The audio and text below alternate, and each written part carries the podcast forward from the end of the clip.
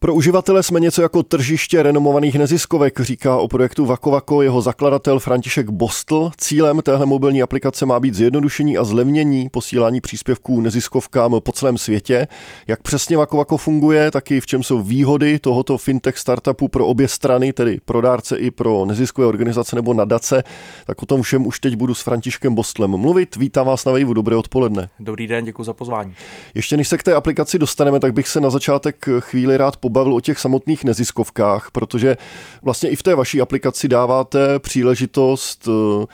dárcům i co se týče těch zahraničních neziskovek.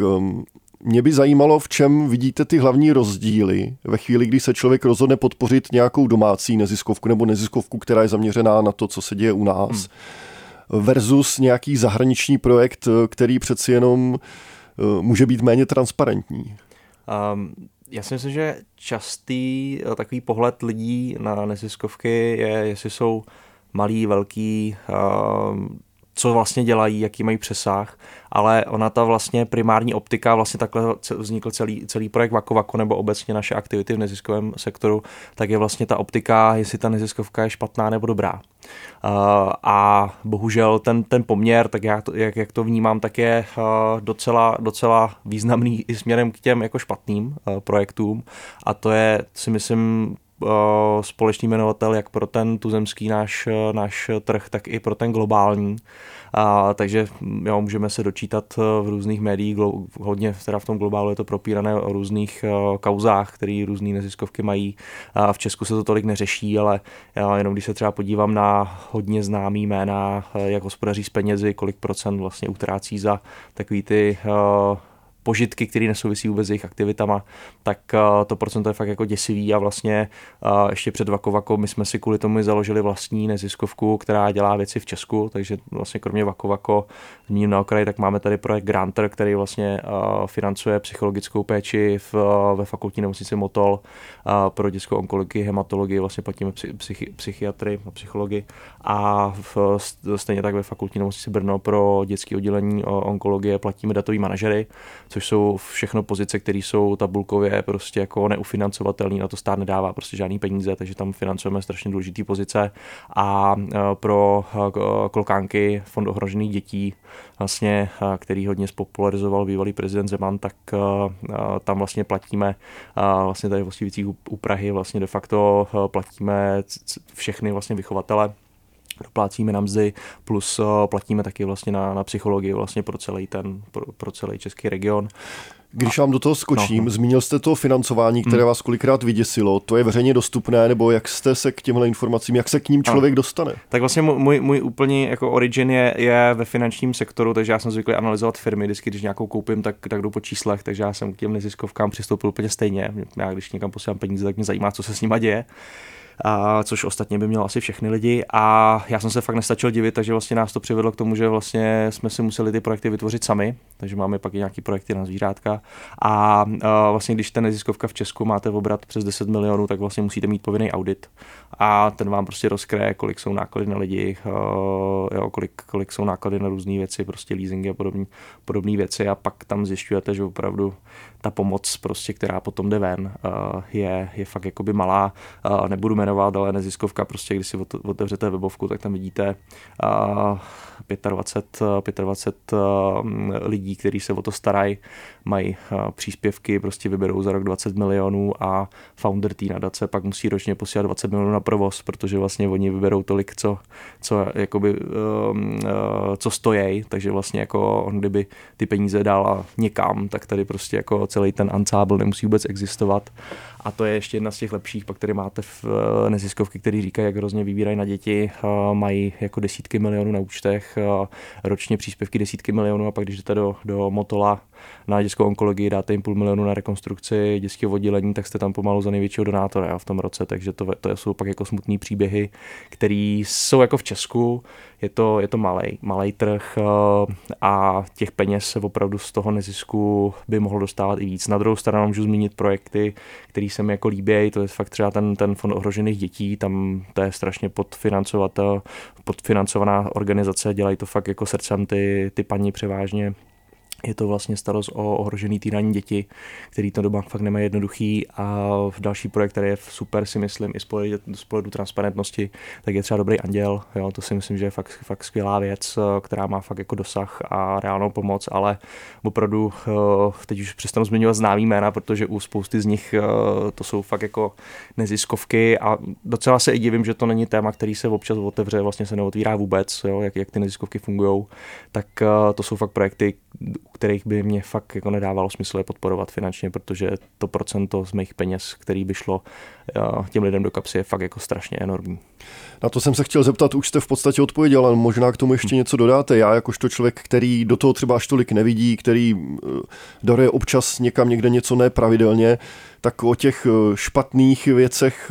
se nedozví. A vy jste teď v podstatě tak nějak řekl, že by bylo dobré, aby se o tom daleko víc mluvilo, takže je to tak, že se o tom nemluví,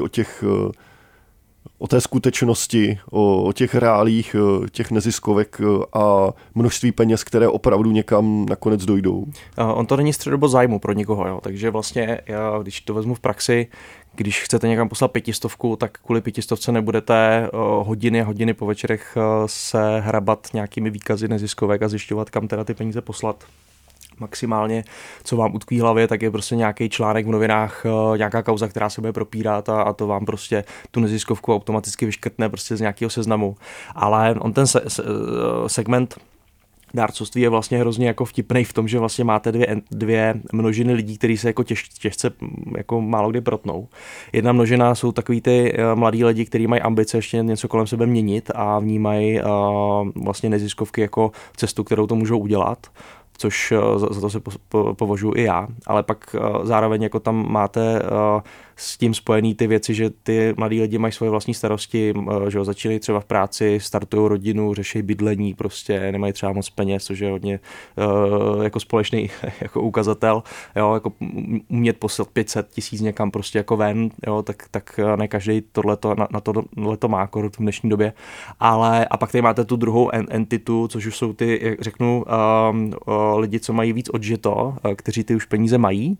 ale zase mají ty zkušenosti životní, které jim říkají, že hele, já tady prostě nebudu posílat někomu 500, protože stejně jako přesně, jo, rozkradou to, nic se nestane. Vlastně ty jejich ambice nebo spíš ty idei životní jako jsou trošku jako vyprchávají a tím pádem vlastně to máte dvě množiny, které se úplně neprotínají, že lidi mladí většinou nemají peníze a ty starší nemají tu důvěru. A my jsme vlastně vytvořili projekt, který vlastně podporuje obě ty skupiny, to znamená snižuje ty vstupní brány nebo ty vstupní parametry na té minimální investici, na tom minimálním daru, kdy vlastně už v Česku tam od 1 koruny můžete posílat. A zároveň vlastně pro ty nedůvěřiví lidi vlastně děláme tu černou práci za ně, to znamená, že vlastně jakoby vybíráme ty projekty, který dává jako smysl podporovat, a vychází to zase, říkám, z naší zkušenosti s tím trhem, kdy my jsme vlastně tím, že jsme chtěli nebo chceme dlouhodobě pomáhat tady i jakoby v Česku různýma projektama, tak jsme fakt byli v uvozovkách nucený si ty projekty sami nastavit, protože ta důvěra vlastně v mnohý subjekty fakt jako je jako strašně nízká. Jo. A to se asi bavíme většinou o těch domácích nadacích nebo neziskovkách. Ještě jedna otázka předtím, než si zahrajeme song a pustíme se do té vaší aplikace. Existují nějaká data o tom, jak moc Češi přispívají vlastně jako do zahraničí? Žádný takový data jsem nikdy neviděl, takže můžeme jenom polemizovat. Důležitý je, že všichni lidi po celém světě preferují regionální entity. Jo, pro ně tohle to je jakoby priorita a mají rádi takový ten jakoby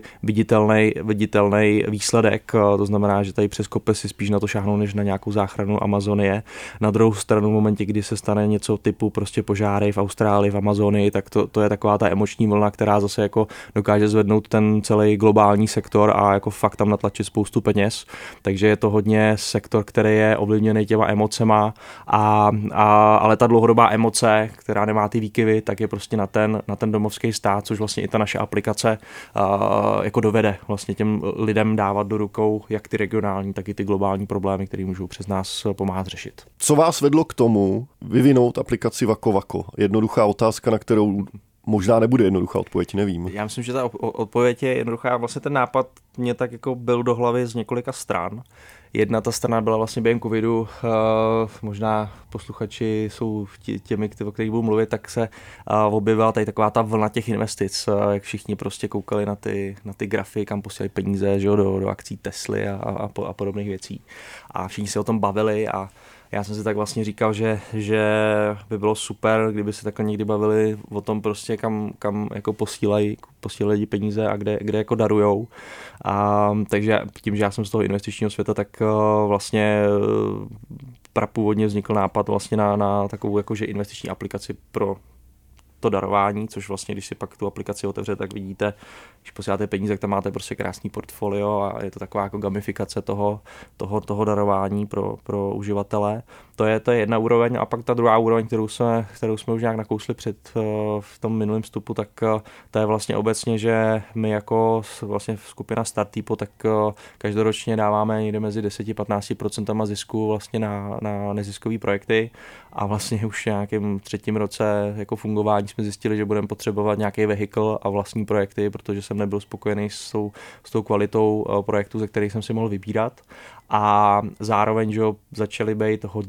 hodně diskutovaný a stále často probíranější témata těch globálních problémů, kde vlastně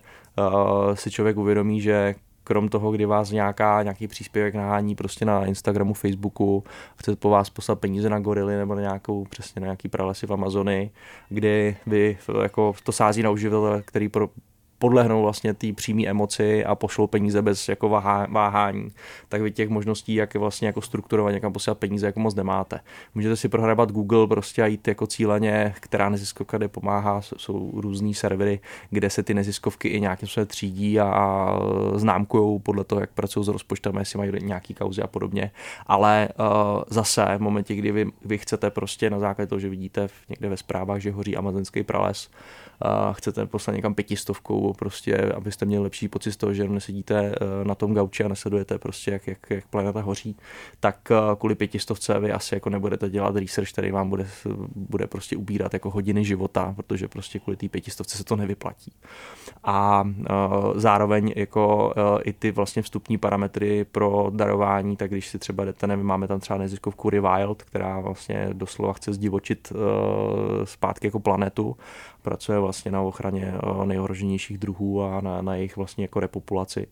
Tak když jdete na jejich webovky, tak vlastně tam na vás svítí minimální donation $25. A to je měsíčně? To je jednorázové nebo je měsíčně. Mm-hmm. A vlastně to je vstupní parametr, který je hrozně problematický pro některý lidi.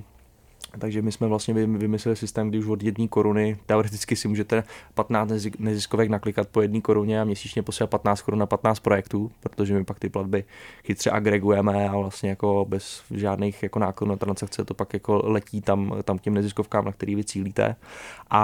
Ale nebo přesně s těma $25, což už je normální částka, si můžete vybrat 3 projekty nebo nějaký 3 oblasti, na který ty peníze pošlete. Problém ještě jako, nechci skákat z téma na téma, ale když jsme u těch částek, tak je vlastně to, že když vy posíláte tady z Čech $25 do Rewild, který teď nevím, jestli oni mají ve Washingtonu sídlo, ale prostě určitě ta jejich platební brána sbírá ty peníze na americké účty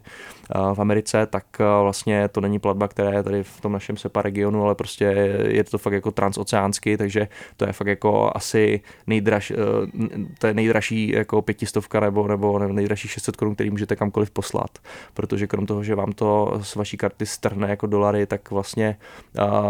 ono to připíše vlastně jako pro mě tam určitá konverze, když se mám se strhne $25, ale za jako v české koruny za jako standardní kurz u banky, u který jste, která se s váma nebude mazlit, takže vám prostě dá spread šílený.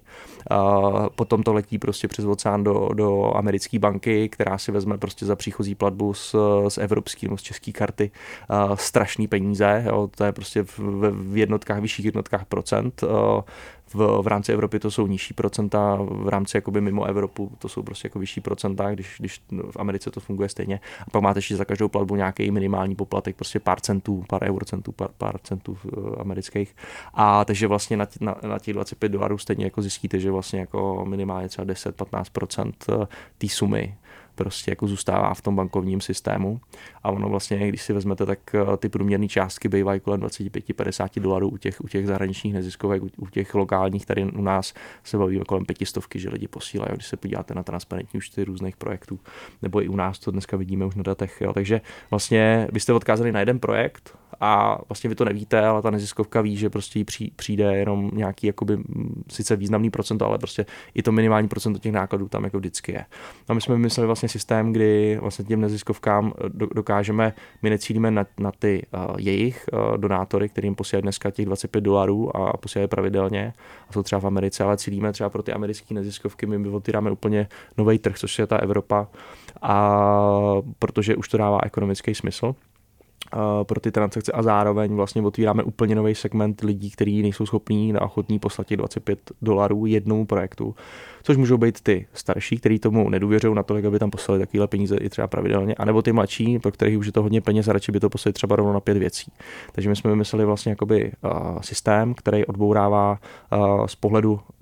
těch částek jako tu nejzásadnější bariéru vlastně vůbec někam něco posílat. A pro ty neziskovky ty výhody jsou obrovský v tom, že vlastně my otvíráme úplně nový segment jejich dárců a vlastně jim tak trošku jako roztleskáváme úplně novou populaci, která je může jako podporovat. A i byť já tady můžu říct jako fakt jako velký jména, jako neziskovky, tak byste se fakt divili, jaký mají rozpočty. Jo? To je, já nevím, třeba ten Rewild, tak ten má roční rozpočet nějakých $60–80 milionů. To je středně velká firma v Česku. Jo. A dělají jako věci po celém světě. Jsou hodně známí. World Wildlife Fund, ten myslím, že má budget $400 milionů ročně. To je nějakých ani ne 10 miliard korun. To už je středně, jako nějaká větší firma v Česku. Takže to fakt jako nejsou to velký entity, velký subjekty. Takže my samozřejmě s tím naším projektem máme velký zájem tam být v čase jakoby významný podporovatel těch projektů, protože když máte takovýhle model operační, který fakt může být po celém světě, a dneska už jsme jako dostupný v App Storeu a v Google Play, kdokoliv má smartphone, tak se nás může stáhnout. A jsme v angličtině primárně, což je 1,5 miliardy lidí, kteří mají smartphone, tak mluví anglicky, takže to je vlastně náš dneska jako trh. Tak s těma vstupníma bariérama, že od 1 koruny, 1 euro, 1 dolaru, 1 libry můžete takhle podporovat projekty, tak vlastně my fakt dneska otvíráme segment, který byl pro ty neziskovky jako tabu. To jsou ty mikropaymenty a vlastně obecně snižujeme takovou tu jako nedůvěryhodnost toho sektoru. Samozřejmě jsme nový projekt. Vakovako není ještě dneska brand, kdybyste si řekli, o těm věřím, těm klukům a holkám, ale to je prostě jenom o čase, takže... Jste nový, to znamená, jak dlouho fungujete od začátku ledna? Je to tak, my fungujeme necelý 2 týdny, teď se pořád učíme, protože teď nám začínají padat data, kdo si na nás kliká, jak na nás lidi koukají, jak se chovají uživatelé v aplikaci, takže teď berou furt ten projekt, takže vlastně se učíme. To korový jádro zůstane pořád stejný, to je, jak vlastně ten biznis děláme, ale třeba jaký je vlastně flow v té aplikaci, na koho budeme cílit, vlastně vůbec komunikaci, kdo bude ten náš hlavní uživatel, tak to vlastně na to máme letošní rok, než do té aplikace budeme sypat nějaké jako další významnější investice a než jako budeme se hodně vykročovat mimo Česko. Dneska vlastně to Česko máme i vtipně takový jako inkubátor toho jako škálování samotného, protože ta aplikace je v angličtině, míří na globální neziskovky a pak je v češtině a jsou tam i regionální projekty a můžete platit v české koruně. Jo. To znamená, že si přepínám jazyk v aplikaci? Ta apka vlastně ví, jaký vy máte jazyk v telefonu, takže když máte češtinu, tak automaticky jde apka do češtiny a máte tam češtinu jakoby i články a máte tam automaticky korunu, tu si můžete přepínat jak chcete, včetně jako jaký máte region. Ono vlastně, pokud bychom pak vstupovali do Německa, Španělska nebo Jižní Ameriky, kamkoliv, tak tam jenom zapnu vlastně ve svém systému region, třeba nevím, Španělsko, když budu mít nakontraktovaný nějaký jako regionální španělský projekty, který pomáhají přímo v tom regionu, tak je tam zapnu a dneska stejně, jak si můžete nastavit, nevím, 10 Kč měsíčně na oblast Česko a víte, že tam peníze jdou na 2 projekty, jedno jsou ty děti, o kterých jsme se bavili, pomoc vlastně na ty mzdy, druhý projekt je přímá platba vlastně za veterinární péči, za operace psům a kočkám a dalším mazlíčům v útulcích, to je taky náš projekt Emánek, to je po mém psovi, včera zrovna měl 9. pátý narozeniny, tak ještě jednou všechno nejlepší, takhle, jestli neposlouchá stejně, ale tam si vlastně pošlete těch 10 korun a pak kdyby jsme byli, doufám, že jednou budeme třeba v tom Španělsku, v Německu, tak tam zakliknete Německo, že chcete to posílat 2 eura, bude to na lokální neziskovky tam, bude to v němčině, máme vlastně připravený systém na to, že veškerý jazykový mutace všeho, co budeme vytvářet, tak vlastně nám pomůže vlastně řídit umělá inteligence. Dneska vlastně na APIčkem se můžete napíchnout na různý řešení, které vám v reálném čase překládají věci. Jo, to není nic nového, je to prostě jenom věc, která je dneska jako dotažená k téměř dokonalosti a je velice ekonomický vlastně to používat, pokud chcete škálovat svý aktivity za hranice. Takže jako ten projekt je fakt připravený na relativně velkou jízdu, nicméně ten letošní rok, se vrátím zpátky, jak jste říkal, když jsme začali, tak jako teď jsme 14 dní, máme něco málo přes 100 aktivních jakoby přispěvatelů, docela se to teď jakoby rozjelo, tam ta křivka je docela rostoucí, nicméně vlastně jakoby nejsme dneska nějak extrémně aktivní v nějakém marketingu nebo nějakým aktivním promu, který si myslím, že by mohlo přijít v nějakém druhém kvartále, až si vyškálujeme vlastně všechny data, které potřebujeme a myslím si, že hlavně ten příští rok bude i o nějakých nových features té aplikace, o nových funkcích a potenciálně už třeba i o nějakém jakoby dalším jazyku a rozšíření jako měn, ale zatím jedeme takže že se jako učíme, protože ten projekt vlastně není žádný projekt, ke kterému já bych mohl zlídnout a říct, jo, to je něco podobného nebo stejného, vlastně nic takového na světě neexistuje. Zmínili jsme, že jste v podstatě funkční teď od začátku ledna. Kolik neziskovek nebo nadací už v aplikaci Vakovako je a jakým způsobem se tam budou dostávat? Vy je aktivně vyhledáváte a budete se dívat na ty finance a řešit, jestli teda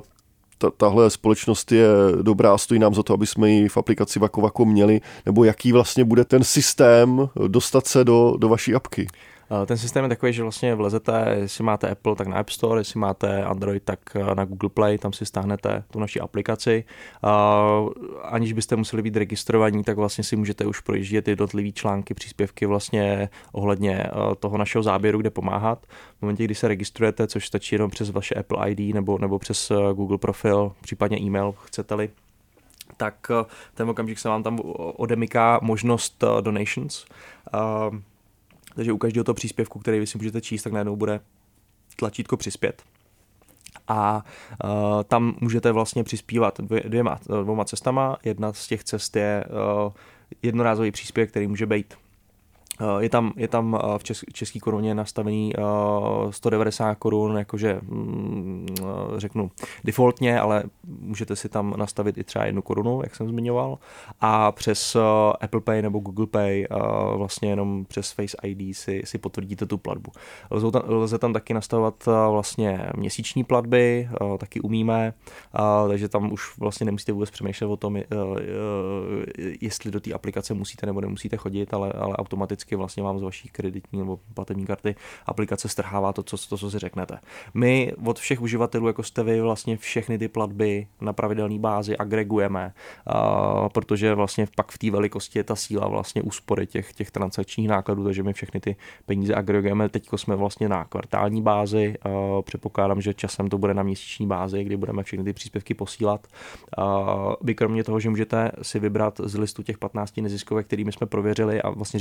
říkáme vám, vlastně technicky to je tak, že my vám říkáme, pošlete nám, našemu nadačnímu fondu přes tu aplikaci peníze, protože my ty peníze chceme poslat tady na ty neziskovky. Takže vlastně to je dneska tichý partnerství, kdy vy si vyberete neziskovku, kam my vlastně ty peníze potom posíláme. A nebo když nechcete přemýšlet vůbec nad tím, jakou neziskovku podpořit, byť u nás ty informace v té aplikaci každý máte, tak si můžete vybrat z 5 oblastí globálních a z jedné regionální. Ta regionální jedna, to jsem zmiňoval, to je Česko, tam jsou 2 naše projekty zatím. A budeme přidávat i případně projekty třetích stran,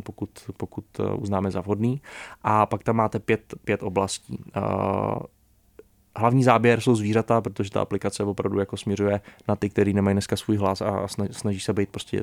jejich hlasem a oporou, takže je to ochrana přírody, je tam obecně biodiverzita, kde jsou 3 neziskovky, které ve finále dneska chránějí, co se do rozlohy týče, opravdu obrovský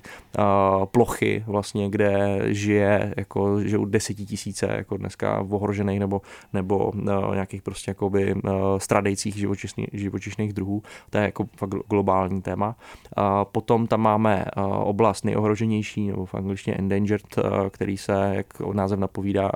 zabývají těma fakt jako top nejohroženějšíma, tam je třeba ta zmíněná Rewild, takže tam jako jsou typově prostě jako kočkovitý šelmy, sloni, jo, nosorožci a podobně. A pak vlastně tam máme, ještě pro přírodu 2 oblasti, které jsme se rozhodli jako vyjmout vlastně z těch nejohroženějších a z té biodiverzity, z těch globálních nebo těch největších ekosystémů. A to jsou pralesy, protože to je samo o sobě jako hodně dominantní téma, a oceány. Takže tam máme neziskovky, které nepomáhají jenom amazonským pralesům, ale i pralesům třeba v východní Asii a podobně. A pak tam máme neziskovky, které řeší třeba nadměrný rybolov, řeší to právníma cestama, že se snaží prostě jakoby chytat prostě za ruku nějaký jako nelegální rybolov. Máme tam neziskovky, které řeší nejenom ty příčiny, ale i pak ty důsledky, to znamená, že se snaží ten oceán nějakým způsobem jako čistit, jo, a tak dále. Takže jako člověk si vlastně z těch globálních témat přírodních může vybrat vlastně všechno jako dneska takový to, co je jako nejvíc diskutovaný a kde je fakt ta pomoc potřeba. A když se vrátím k té otázce, ty neziskovky tedy vybíráte vy a v podstatě prověřujete vy a na základě toho, jestli jsou v uvozovkách nebo doslova jako čisté, tak je pak najdeme v aplikaci Vakovako. Přesně tak. Samozřejmě ten svět není černobílej, to znamená, jako nejsou jenom čistě špatný neziskovky, jenom čistě dobrý. Prostě jako zase upřímně nejde najít prostě entitu, kde byste si řekl na 100%, jo, to je skvělý. Jo? Vždycky tam bude nějaký jako nižší procento toho, že někdy nějaký malinký průšvih tam byl, nebo že prostě jsou to, byť to jsou jako velikostně malé a střední firmy, jako tady u nás v Česku, tak stejně prostě jsou to globální projekty, mnohdy v destinaci, kde prostě jako jo, nějaká korupce a podobně prostě jako existuje, takže je fakt jako naivní si myslet, že v těch neziskovkách bude do 100% jako všechno jako tip-top. A ta práce Vakovako je vlastně vybrat pro vás ty nejméně rizikové projekty, kde prostě fakt ty peníze dává velkou pravděpodobnost, že budou na dobrý účel. Všechny ty neziskovky mají ve finále historii třeba přes 20-30 let, jo, takže to nejsou žádný jako malý nový projekty. A to, co je hlavně podstatný, už tady padlo, tak vlastně Vakovako vám dává možnost diversifikovat ten váš vklad, to riziko, že nebudete posílat 500 na nějaký jeden projekt a pak ztratíte důvěru v to, že ten projekt třeba bude mít nějaký jako problém, ale můžete tu 500 rozdělit klidně jako na těch 15 projektů nebo na 5 oblastí nebo na 2, na 3, podle toho, co je pro vás milý, nebo tu 500 vůbec neposílat třeba jenom 100 Kč měsíčně nebo jednorázově, a to je strašně jakoby důležitá věc, protože vy takhle dokážete získat tu důvěryhodnost celý ten sektor, protože budete mít nástroj, se kterým můžete růst, anebo ho můžete používat v zásadě tak, že vás to ochrání od případného zklamání, protože můžete posílat ty částky menší a tím pádem ne tolik prožívat, že třeba jedna z těch 5 neziskovek, který jste si vybrali, tak zrovna prostě si něco nepovedlo.